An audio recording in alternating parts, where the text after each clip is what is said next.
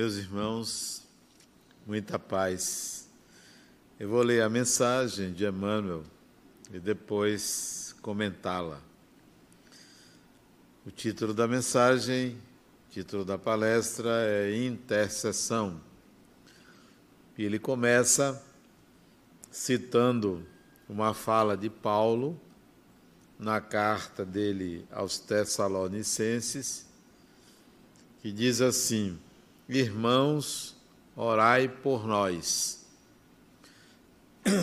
E aí Emmanuel comenta essa fala de Paulo dizendo assim: Muitas criaturas sorriem ironicamente quando se lhes fala das orações intercessórias.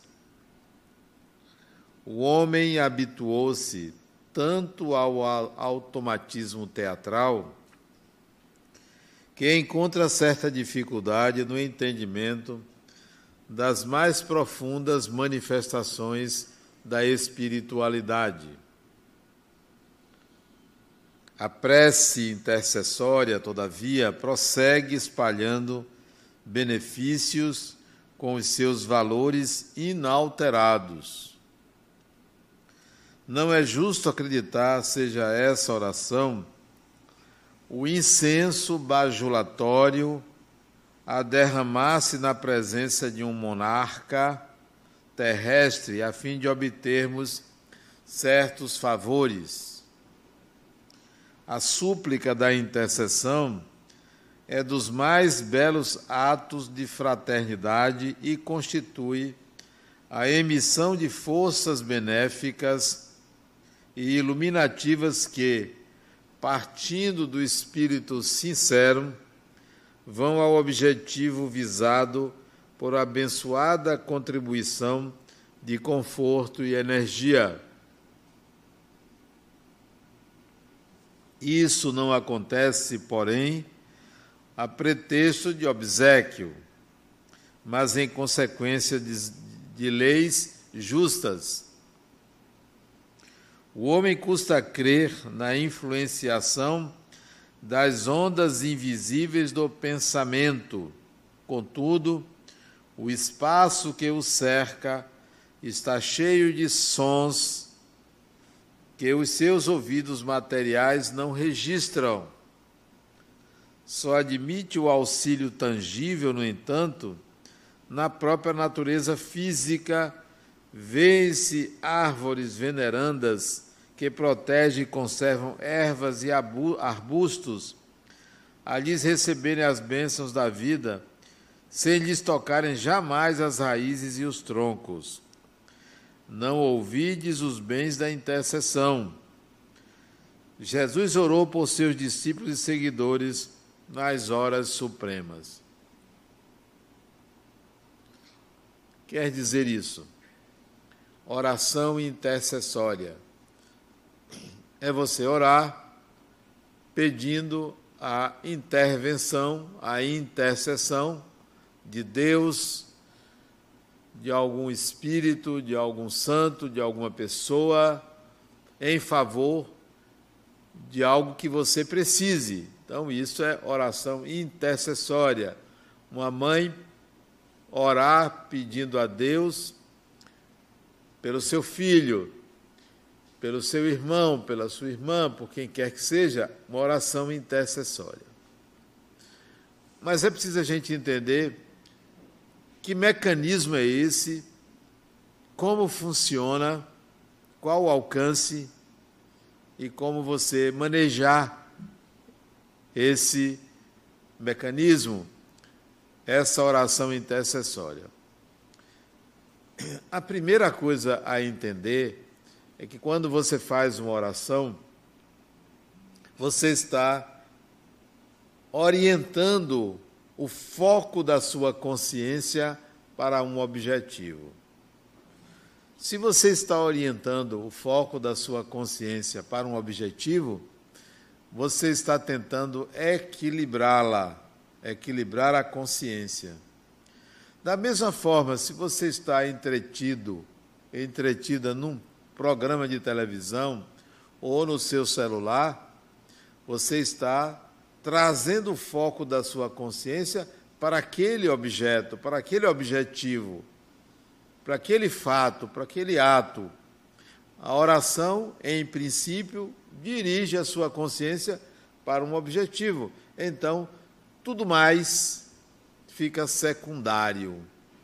Então, esse é o primeiro benefício da oração, como qualquer outra, outro momento que você foca a sua atenção, a oração vai equilibrar a sua mente. Vai afastar todo e qualquer outro objetivo. Você estará ali pensando no auxílio que possa vir em favor próprio, em favor de alguém, em favor de uma coletividade, visando o interesse que pode ser pessoal, que pode ser familiar, que pode ser coletivo. Quando você faz isso, o cérebro vibra em outra frequência. O seu cérebro, nosso cérebro físico, eu estou falando, ele vibra, ele tem uma frequência. Quando você vai fazer um eletroencefalograma, o aparelho registra a frequência cerebral, tantos ciclos por segundo. 10, 11, 12. Quando você vai dormir, ou dorme, aliás, o cérebro continua a sua ciclagem, isto é, emitindo uma frequência de pensar. Essa frequência baixa porque você está dormindo. Então chega a 10, 9, 8, 7, 6, 5 ciclos por segundo. Abaixo disso, você pode estar em coma. Bom, o cérebro tem uma frequência que é medida por um aparelho. Quando você está sonhando, o cérebro passa uma frequência semelhante a estar acordado. Ele aumenta a ciclagem cerebral. Quando você está orando, o cérebro também modifica a frequência. Além do cérebro, você tem uma mente quando você está orando, a sua mente, que não é o cérebro, vibra numa outra frequência, vai a uma outra dimensão. Você alcança a dimensão espiritual quando você está orando. Seja o Pai Nosso, seja a Ave Maria, seja uma oração de qualquer natureza, de qualquer formato, você pretende alcançar uma dimensão chamada de espiritual. Conta-se que numa cidade do interior tinha um padre que ele tinha a capacidade de enxergar a aura das pessoas, enxergar a iluminação das pessoas. Ele tinha essa capacidade, um tipo de mediunidade. E um dia, pedindo às pessoas para orar, ele notou que lá no fundo da igreja a luminosidade era maior do que de quem estava na frente. E ele observou bem de onde vinha aquela iluminação, aquela luminosidade maior. E viu que era de um senhor, tipo um preto velho, encarnado, né? um homem, um negro, encarnado, e ele teve a curiosidade de saber como é que aquele homem orava, para ele conseguir se iluminar diferentemente dos demais. Terminou a missa, ele foi lá conversar com aquele homem, um trabalhador rural, provavelmente iletrado, provavelmente não sabia ler nem escrever. E foi conversar com ele e perguntou como é que ele rezava. E o homem disse a ele, padre, com toda a humildade, né, característica daquele homem, padre, eu simplesmente baixo minha cabeça e disse assim: Senhor, preto velho está aqui. Só digo isso, Senhor, preto velho está aqui. É como ele se, se chamava, Preto Velho. E era a oração dele, era isso. Ele não sabia rezar Pai Nosso, nem Ave Maria, ele simplesmente baixava a cabeça e Senhor, preto velho está aqui. E ele se iluminava. Então não é a forma, não são as palavras. Você pode rezar o Pai Nosso duzentas vezes e a vibração permanecer a mesma. Mas você pode dizer, Deus, eu estou aqui. E isso significa algo transcendente. Então é o seu coração, é a sua intenção, é o seu propósito que vai gerar uma oração que lhe leve a uma outra dimensão. Então, essa é outra questão. Como orar? Quando você ora, a sua mente passa para uma outra dimensão. Ou não, depende de como você faz isso, se é uma coisa sentida, se é algo que vem da alma, que vem das entranhas, que vem lá de dentro de você, isso pode alcançar. Bom, e aonde chega a sua oração? Nós vivemos numa sociedade mista. Nossa sociedade é mista. Não é mista porque tem homem, mulher, gay, lésbica, não é mista por isso.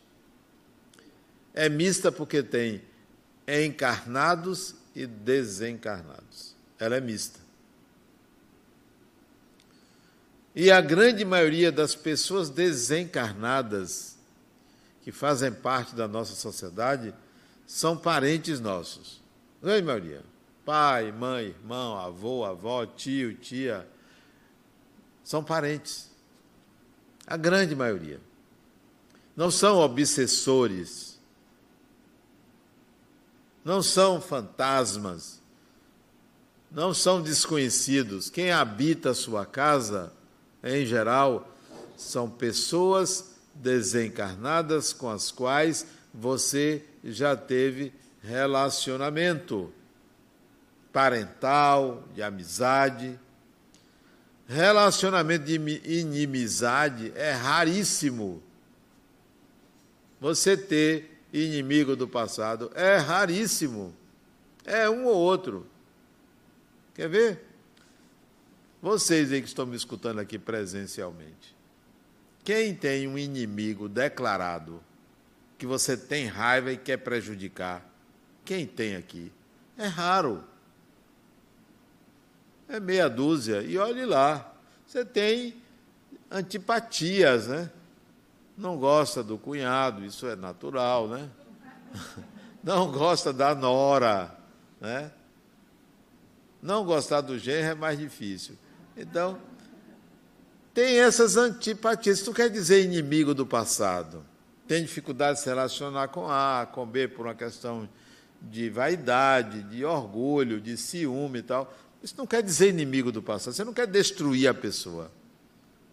Então, a grande maioria vive imersa em pessoas desencarnadas que lhes são familiares.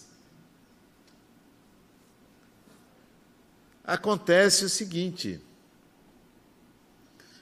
pessoas desencarnadas que se aproximam de você, você pode sentir aquela presença da mesma forma se você estiver próximo de uma pessoa aqui no auditório, você sente que tem uma pessoa ali. Você nem precisa estar com os olhos abertos. Se você estiver aí concentrado, com os olhos fechados, e uma pessoa encarnada sentar aí, mesmo que não faça barulho, você sente alguma diferença. E quando você abre o olho, tem uma pessoa sentada ali, encarnada. Desencarnada é a mesma coisa, só com um detalhe a mais. Quando o desencarnado senta do seu lado ou se aproxima de você, você sente algo físico e mediúnico, porque há uma faculdade chamada mediunidade que faz com que você sinta que tem alguém naquele ambiente. Como você foi educado ou educada a achar que espírito é coisa do demônio, é do mal, é sobrenatural, você fica com receio tudo isso é crendice. Fomos educados numa sociedade em que no escuro tem espírito. É, E na verdade, espírito gosta de claridade, não gosta de escuridão, não. Você gosta de escuro? Não gosta. Ninguém gosta de escuro. É de dia. Raramente tem espírito na sua casa de noite. De noite é hora de dormir, você vai sair do corpo, vai se encontrar. De dia que o bicho pega, né? como diz aí. Então, nós estamos envolvidos por uma, uma nuvem de testemunhas como dizia o apóstolo Paulo. O que quer dizer isso? Quando você faz uma oração pedindo ajuda a Deus, pedindo ajuda a um santo, pedindo ajuda a um espírito desencarnado, a seu pai ou sua mãe, esses que estão próximos de você, que gostam de você, vão tentar ajudar. É o primeiro alcance da oração. São pessoas que querem ajudar você e vão tentar fazer alguma coisa. Pode tudo? Não pode tudo. Você pode pedir o que for, nem sempre você será beneficiado, beneficiado ou beneficiada pelo que você pede, porque tem uma questão chamada merecimento, predisposição. Se você tiver uma predisposição negativa, você não terá. Se você tiver uma predisposição positiva, você terá. Depende da sua predisposição. Então, a sua oração vai mobilizar quem está perto. Não tendo condições aquela pessoa de ajudar, passe, essa oração vai alcançar um outro nível. Olha o que aconteceu comigo. Isso tem, foi antes da pandemia, uns três ou quatro anos atrás, uns quatro anos atrás, eu estava em minha casa, descansando, um sábado à noite, umas 20 horas. Eu recebo uma ligação, uma mãe chorando, Denal, por favor, venha socorrer meu filho. Eu sei que você não está em Salvador, eu sei que você está em Itacimirim, eu estou aqui perto e meu filho tem quatro homens segurando ele aqui em casa, ele está possuído. E eu conheci o rapaz. Não conhecia a mãe dele, conheci o rapaz. Ela achou meu telefone, ligou para mim. Como eu estava ali perto, há cinco minutos, eu disse: Eu vou aí. Eles estavam em Guarajuba, eu em Itacimirim, vizinho um ao outro. Eu vou aí. Peguei o carro, mas quando eu saí da minha casa, eu disse assim: peraí. Tem algum espírito aí? Eu, no carro. Tem. Vá lá na frente, veja o que está acontecendo e me traga de volta. Oração intercessória. E aí, quando eu saí um quilômetro de Itacimirim, vem a resposta. Adenauer, não se preocupe, nada que você não conheça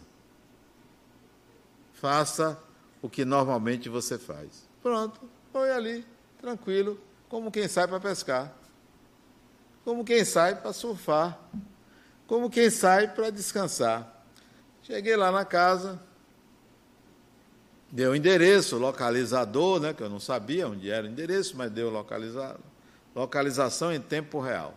Aí foi eu com o carro, pá, chego na frente da casa, tá a mãe dele lá, descabelada, preocupada. Quando eu salto do carro, já ouvi o grito do rapaz lá. Solte!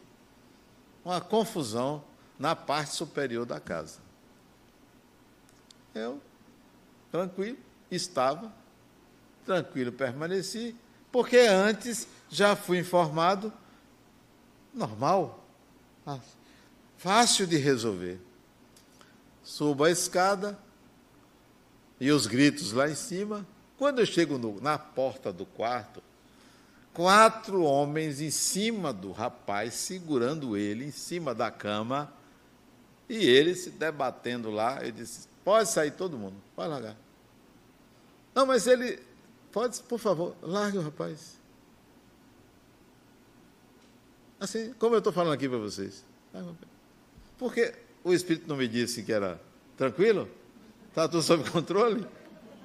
Pode sair. Mas Adena, por favor, o senhor sai de cima do rapaz. Deixa, rapaz. Aí foi saindo um, foi saindo outro. Aí o rapaz ficou lá, Aí eu me aproximei.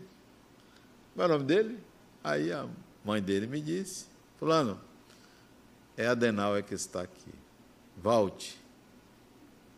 E segurei na mão dele, botei a mão, minha mão nas costas dele, comecei a alisar as costas dele. Daqui a pouco ele, hein? Quem é você? O que é está acontecendo? E aí, acabou a história, ele ficou bem, desceu para jantar, eu fui convidado para jantar, mas tinha cebola na comida, declinei. Porque como é que você convida uma pessoa para jantar e a comida tem cebola? Não quer que a pessoa jante na casa, né? Mas tudo bem. Ficou adiado para um outro dia. Até hoje esse outro dia não aconteceu, né? Não aconteceu. E aí? O que é isso? Oração intercessória. Tem alguém aí? Para quê? Para ajudar. Mas vá lá na casa de fulano, veja isso, adiante o lado, né? Adiante o lado. Faça a sua parte para eu chegar e já encontrar o negócio praticamente resolvido. Foi o que aconteceu, né? O rapaz ficou bem.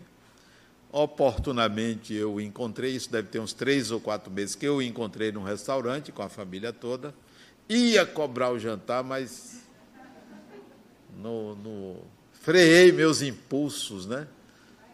e não não cobrei o jantar até hoje, não saiu. Vamos ver se aparece um filho de Deus que diz: Ó, oh, está esquecido o jantar que você cobrou, que você prometeu. Então, espíritos são pessoas. São pessoas. E a gente pensa que são divindades, que podem tudo. Quando não conseguem, essa oração que você faz vai para uma outra instância. Espíritos mais adiantados, mais evoluídos, mais experientes, analisam o seu pedido. Ah, você está pedindo para passar num concurso, né? Sim. Você está pedindo um emprego, né? Analisam as possibilidades de lhe ajudar. Se você merece, se você estudou, se você é, de fato aquilo, aquele seu pedido vai ser importante, vai lhe fazer evoluir, se não, não vai lhe atrapalhar. Analisa as circunstâncias e ajudam ou não. Ou lhe oferecem alguma coisa intermediária. Essas orações intercessórias, a depender da complexidade do merecimento, elas atingem diferentes esferas, diferentes vibrações. Porque você pediu. Porque você emitiu uma frequência. Porque você buscou uma conexão com o divino. Então aquilo vai ter uma resposta. Uma resposta que pode ser exatamente o que você pediu, uma resposta que pode ser totalmente diferente do que você pediu, uma resposta que pode, pode ser muito melhor do que o que você pediu. Tem um detalhe. Quando você faz um pedido e esse pedido é atendido, cuidado, cuidado. Isso significa responsabilidade. Quanto maior o benefício, maior a responsabilidade de merecê-lo, de gerenciá-lo, de corresponder ao pedido que você fez. Nada é de graça. É de graça, não? Ah, Deus me deu isso. Responsabilidade para você. Então, essas orações intercessórias, elas vão, vão adiante. Saiba pedir. Saiba querer. Não é só querer. Saiba querer. Querer não é poder. Saber querer é que é poder. Se você não sabe querer, você vai pedir um bocado de coisa que você não tem a menor competência para gerenciar aquilo. Eu conheci um homem, acho que ele já desencarnou, porque isso deve ter uns 20, 25 anos, ele tinha uns 65 por aí. Ele passou a vida toda, era empregado, guardando dinheiro para um dia botar um negócio para ele. E quando ele se aposentou, tinha mais ou menos um ano que ele tinha se aposentado, ele botou um negócio. Como o negócio que ele queria botar era necessitava de mais recursos do que ele tinha, ele se associou a um amigo e montaram o negócio. Em um ano, o negócio deu um salto, ganharam muito dinheiro. Só que o tesoureiro era o sócio dele, que levou todo o dinheiro dele, ele ficou sem nada. Nada, zero, perdeu tudo. E ele era um indivíduo muito crente, esse meu amigo, muito crente. Aquela pessoa assim, religiosa, sabe? Um homem religioso. Agradecia muito a Deus, rezava. E o outro que passou a perna dele não rezava. Moral da história: rezar muito não dá dinheiro. Né?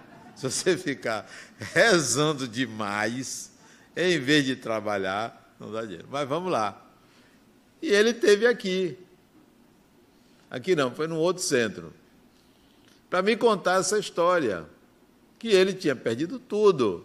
Estava até a casa, o apartamentozinho que ele tinha, ele tinha hipotecado o apartamento, até isso ele estava devendo. Aí eu disse: Isso é a resposta de Deus a você. É assim que Deus responde para a gente. Não é como a gente quer, é como a gente precisa. Lições importantes você precisa tirar disto. Lições importantes. Assim como você teve capacidade de ganhar uma vez, pode ter outra. Não tem problema. Você quer ganhar de novo? Isso não é um problema você ganhar de novo. A questão é se você vai fazer a mesma coisa. Para que você quer o dinheiro? A maioria quer dinheiro para pagar contas, né? A maioria. Para que você quer? Não queira só para pagar contas, queira para mais, para mais alguma coisa, para você crescer. Crescer não é pagar contas, é mais do que pagar contas. O outro teve aqui e disse: Adenal, eu perdi 20 milhões. Ele, dono de uma rede de supermercado aqui de Salvador. Eu perdi 20 milhões. a semana passada. E me disseram para eu vir aqui porque você ia me ajudar. Eu disse: olha, assim como você ganhou 20 milhões e perdeu, você pode ganhar 40 de novo. Dois meses depois ele veio aqui. Eu ganhei 45 milhões. Dois meses. Você está vendo? Agora você vai perder de novo. Porque você não sabe usar. Eu sei como você perdeu. Você estava jogando. E você ganhou jogando. Você vai perder. E ele perdeu. De novo. As orações intercessórias não são assim diretas. Pediu, obteve. Tem que saber pedir. Eu não peço a Deus que me proteja. De jeito nenhum. Você já pensou se você pedir a Deus para te proteger e ele lhe der um casaco, um casaco protege, né? Mas protege de quê? No frio. Então, que proteção que você vê? Ah, me proteja contra o mal. Acabou. Porque o mal é uma questão social, uma questão moral. Então você vai viver recolhido o tempo todo porque você pediu a Deus proteção com o mal. Por que você não, não pede assim? a Deus para Ele te iluminar, para você aprender a lidar com o mal. E não a se proteger do mal, porque você vai ficar frágil. Se você pedir a Deus para poder mergulhar no mar, Você pede a Deus para aprender a respirar dentro d'água ou para Ele te dar um equipamento de mergulho? O que é melhor? Ele te dá um equipamento de mergulho ou você aprender a respirar dentro d'água? Aprender a respirar dentro d'água, porque você não vai precisar de um equipamento todas as vezes. Então, se você pede proteção, você vai ser sempre vulnerável, sempre frágil. Ah, me dê, eu quero ganhar na loteria. Poxa, eu não quero ganhar na loteria. Eu não saberia nem fazer o que com o dinheiro. Agora, eu gostaria de ter a capacidade de ganhar mais dinheiro. Para quê? Isso é uma questão pessoal. Cada um tem o que fazer com o dinheiro. Eu teria o que fazer, mas eu quero eu ganhar. Eu não quero ganhar de graça. Não tem graça ganhar de graça. Não tem graça. Eu quero ser capaz de. Porque a evolução do espírito não é ser capaz de fazer mágica. O evoluído não é mágico. O evoluído é uma pessoa que sabe fazer. A qualquer tempo sabe fazer aquilo. Não depende de estalar de dedos, não depende de uma coisa mágica. Não queira ser mágico, queira aprender a fazer. Que aí você conquista o que você quer quando você quiser. Então, você ora como? Você pede como? Olha o preto velho, o que, que ele fazia lá atrás? Ó, oh, estou aqui para o que der e vier. Está me mandando uma doença? Eu vou aprender a lidar com isso. Está me mandando uma perda? Eu vou aprender a lidar com isso.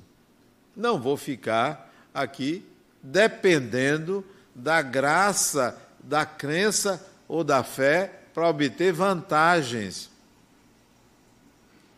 Você vai viajar. Pega o ônibus, de noite o ônibus vira na estrada, tem 40 pessoas, morre 30, ficam 10 e você se salva. E diz: Foi Deus que me salvou. É isso? Deus assassino, porque salvou 10 e matou 30. Que lógica é essa que Deus me salvou? É só você, cara pálida? Não, não tem negócio de Deus lhe salvou. E o outro ia viajar de avião, esqueceu o documento, voltou para pegar, o avião partiu e caiu. Foi Deus que me salvou. Matou os outros, criatura. Não tem sentido Deus lhe salvou. Todo dia morre gente. 200 mil pessoas morrem por dia no mundo. Entre 200 mil e 250 mil pessoas morrem todo dia do mundo, todo dia. Então, Deus salvou o resto? Morrer é uma é um mal? Oxe, todo mundo morre. Todo mundo morre. Você, eu, todo mundo morre. Não tem ninguém que na família nunca morreu ninguém. Tem? Não tem. Então, morrer não é um castigo e viver não é um prêmio. eu fui fazer uma vivência com um grupo, umas 30 pessoas, e um casal chegou para mim assim no intervalo e disse: Não, é. Eu fiquei sabendo que você dorme todo dia depois do almoço. Olha o que as pessoas ficam falando da vida dos outros que é que tem a pessoa dormir depois do almoço? Isso é assunto. Aí eu, sim, todo dia, há muitos anos eu durmo depois do almoço, né? não é porque eu tenho 67 anos, há mais de 30 anos eu durmo depois do almoço. Sempre dormir, é um hábito. Aí ele diz, médico ele, né? disse, olha, Adenauer, tem pesquisas que afirmam que quem dorme depois do almoço tem longevidade garantida. Como assim? Isso é, é bom porque a pessoa é, não morre cedo. Peraí. Então, viver mais no corpo é vantagem? Para mim, viver independe de ter um corpo. Nem depende. Não depende. Viver é uma coisa que é do espírito. O espírito vive no corpo e vive fora do corpo. Viver 60 anos, 70, 80, 90, 100 é só um período em que você usa um escafandro, em que você usa um instrumento. Não tem vantagem viver 90 em relação a 80, 70. Não tem, porque você vai viver sempre. Em qualquer ambiente você estará vivo. Ah, mas a pessoa morre mais cedo. Se você morrer mais cedo, não sendo um suicídio indireto, porque tem muitos suicidas indiretos. O que são suicidas indiretos? Quem anda comendo o que não deve, quem anda perdendo noite sem necessidade, quem anda gastando fluido vital, cansando-se demasiadamente, morre mais cedo. Então é um suicida que anda fumando, usando drogas, é suicida indireto. Não sendo suicida indireto, nem suicida direto, quando tiver que morrer, tá bom, tá bom. Morrer agora, amanhã, semana que vem, daqui a 10 anos, ou já ter morrido. A morte não é um castigo, não é um mal. Nem por isso você deva querer morrer. A vida segue seu curso. Então, eu fazer uma oração para pedir para viver mais, como assim? Eu não preciso pedir para viver, porque viver é inevitável. É inevitável. Você pedir para não morrer, porque você não quer se afastar do filho, da mãe, do pai, de não sei quem. Grande vantagem. A pessoa também pede para não morrer. Isto é, ela pede, você quando pede para não morrer, você está dizendo que ele morra primeiro. Não é isso? Se eu não quero morrer, é porque eu quero que o outro morra, indiretamente. É uma mentalidade que as pessoas não percebem o que pedem. O que pedem. Não. Quando tiver que morrer, morra. Outro dia, isso foi ano passado, setembro. Eu estava em casa sozinho, minha esposa tinha saído. Quando minha esposa sai, a casa fica, olha, é uma paz. é um negócio sério. Quando ela está, tem sempre uma demanda. Tem sempre uma coisa que eu não fiz. Né? Está faltando alguma coisa. Tem sempre uma conversa. Mas também, se não tiver, vira um cemitério a casa. Né? Tem isso. Aí, estava sozinho. Eu comecei a sentir uma, uma dor aguda aqui no coração. Digo, eu vou desencarnar. A dor começou a aumentar. Eu disse, eu vou desencarnar. Vou pedir a Deus para não desencarnar? Eu vou me recostar ali para ver como é desencarnar, estando lúcido. Aí me recostei e fiquei esperando. A dor aumentou, senti, fiz uma massagenzinha aqui no coração, fiquei esperando, não desencarnei. Passou. Eu vou lá me preocupar se desencarnar aqui, ali. Eu também me recostei na cama para não desencarnar e cair no chão, né? Pelo menos deitado você já chega no mundo espiritual mais confortável, né? Você não chega no chão caído, né? Veja o que é que você faz com as suas orações. Se você perguntar, Denal, como é que você reza? Como é que você reza? As pessoas aqui no centro têm um hábito. Começa a palestra, o que é que faz? Uma oração. Né? Termina a palestra, uma oração. Tem uma reunião lá em cima, daqui a pouco eu vou para a reunião. Vamos fazer uma oração para começar. Chega de oração todo dia, toda hora. O negócio parece um toque, sabe? Tem que ter. A, a outra, Sadená, vamos orar, faça orações. Não, por que, que você está mandando eu fazer oração? Por que, que eu tenho que fazer? Ah, mas você é o presidente. E daí é o presidente que tem que fazer oração sempre? Você não está precisando de oração? Faça você, porque eu não estou precisando.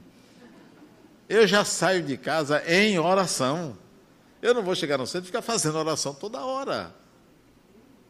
Ah, você faz oração de manhã? Não. Eu faço na manhã anterior. Sempre na manhã anterior. É? É. Então ontem você fez? Não, foi na anterior. É sempre na anterior. Ah, então foi quarta-feira? Não, foi na anterior. Eu já vivo em oração. Mas não é aquela oração, por favor, faça isso, faça aquilo. Eu me sinto conectado ao divino. Eu me sinto. A maioria das pessoas crê em Deus. Eu não preciso crer, eu sinto. A maioria das pessoas precisa de uma prova que Deus existe. Eu não preciso, eu sinto. Qual é a sua relação com Deus? É uma relação de crença? Meus pêsames. Porque da mesma forma que você acredita, você desacredita. Não. Não tem crença nem descrença. Deus é. E você nunca esteve desconectado, desconectada do Criador. Então, como é a sua oração, Adenal? Igual a do preto velho. Ó, oh, estou aqui. O que é que tem para fazer? O que é que tem para viver? A mesma coisa. Estou aqui, não preciso pedir nada. Pedir o quê? Pedir ao Espírito para vá lá, me antecipe. Eu tenho uma irmã que ela estava brigada comigo, porque ela é evangélica. E eu sou espírita desde garoto, desde jovem, 17 anos, tem 50 anos de espiritismo. E ela se tornou evangélica. Aí ela tentou me catequizar, tal, porque Jesus salva, não sei o que lá, porque a Bíblia, abria a Bíblia para mim e eu ficar calado. Você não vai dizer nada? Minha irmã não precisa dizer nada. A gente tem o mesmo pensamento a respeito de Jesus tal. Mas ela queria debate, mas eu não debatia. Não dizia nada. Nada, não dizia nada. Aí ela ficava zangada comigo, não falava. Dizia que eu era amigo do demônio, né? que eu só lidava com forças malignas. Aí eu ficava calado, porque eu entendia que isso é fé, é crença, a gente tem que respeitar a crença do outro. Eu não avançava em discussões. Aí, um dia ela teve um problema e me pediu ajuda. Me pediu ajuda. Aí eu disse: Você sabe por que você está me pedindo ajuda? Porque você sabe que o problema que você está tendo é de ordem espiritual. Ela disse: É mesmo. Como é que você sabe? Porque há duas semanas atrás eu pensei em você. E quando eu penso numa pessoa assim que vem na minha mente, esta pessoa ou está pensando em mim ou está precisando de ajuda. E eu pedi um espírito para ver o que estava acontecendo com você para que você, se precisasse de ajuda, me procurasse. E você veio me procurar porque ele esteve com você, conversou com você. Você não lembra? Isso é oração.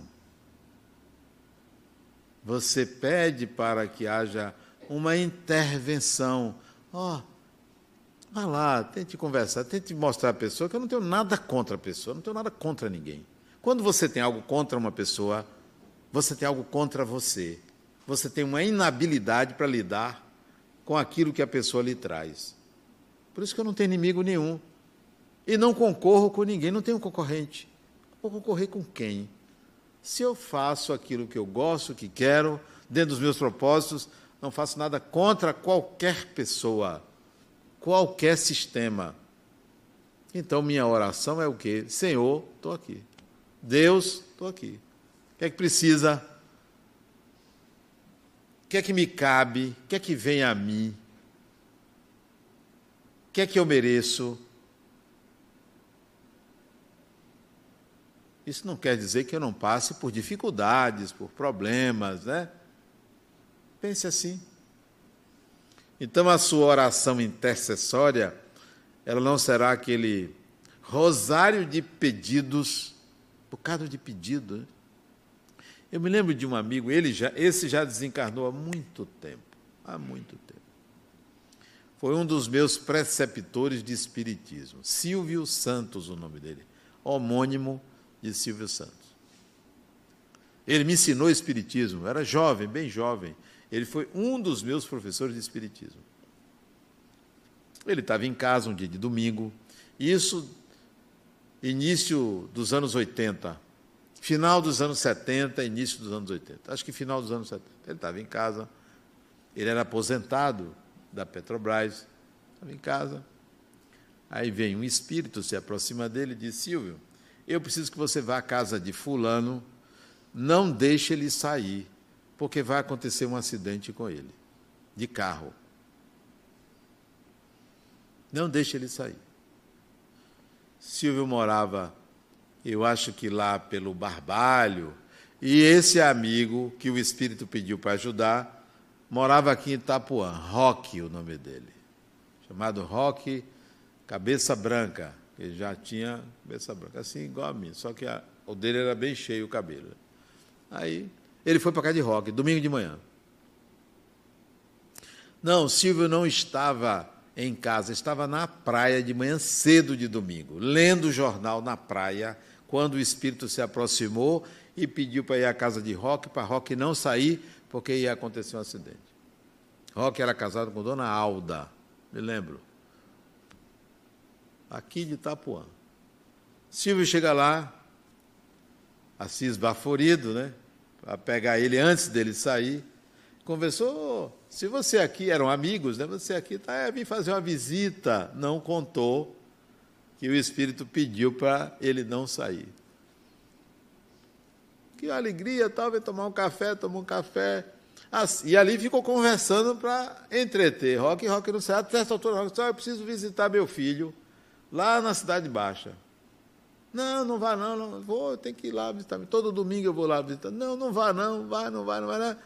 Aí Silvio disse, por que, que ele não deveria ir? Ó, um espírito me procurou na praia, estava lá sentado na areia, lendo jornal. jornal. Ele me pediu para vir aqui, para você não sair. Eu disse, não, pois eu vou sair. O espírito não manda em mim, não. Eu vou sair. Pegou o carro dele, a mulher ficou assustada, não vá, eu vou. Eu sempre vou visitar meu filho, vou visitar. Lá no Bonfim, está de baixo. E foi sozinho. Sabe o que aconteceu? No Largo de Roma, o carro dele capotou. O carro de rock, o Fusca, capotou. Tinha óleo na pista, o carro capotou. Vocês sairiam? Ele saiu. O que aconteceu com ele? Nada. O carro capotou, só quebrou o óculos dele. Nenhum arranhão. Bom, o que é que pode ter havido?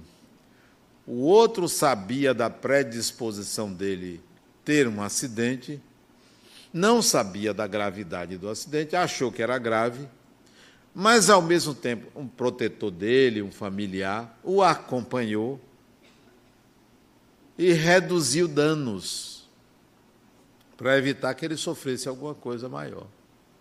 Então, esse espírito viu que ele tinha um limite para ajudar. Um limite. E espírito não pode tudo. Vale a pena você fazer orações intercessórias, pedir, mas saiba pedir. Saiba se comunicar com os espíritos Saiba que a sua comunicação com Deus é full time, é tempo integral. É tempo integral. Saiba pedir. Pedir não ofende.